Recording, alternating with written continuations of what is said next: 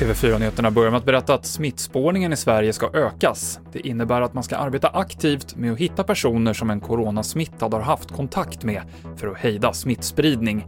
Det här säger Anders Tegnell till DN och hur det ska gå till praktiskt blir det mer info nästa vecka. Det fortsätter vara mycket spridning av covid-19 i Gällivare kommun. Alla kultur och fritidsanläggningar kommer vara stängda minst en vecka till och vakter ska påminna folk om att hålla avstånd på en populär badplats, det skriver kommunen på sin hemsida.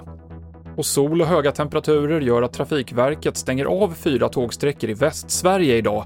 De här sträckorna har äldre spår, vilket ökar risken för solkurvor, alltså att rälsen utvidgas och gör att tåg kan spåra ur. Och vi hör Bengt Olsson på Trafikverket. Och eh, då går det inte att köra där utan då, och det där ser lokförarna ganska kvickt att det, det händer och eh, vi får också signal på det ganska kvickt i vårt uppföljningssystem. Så att då stannar vi trafiken helt enkelt.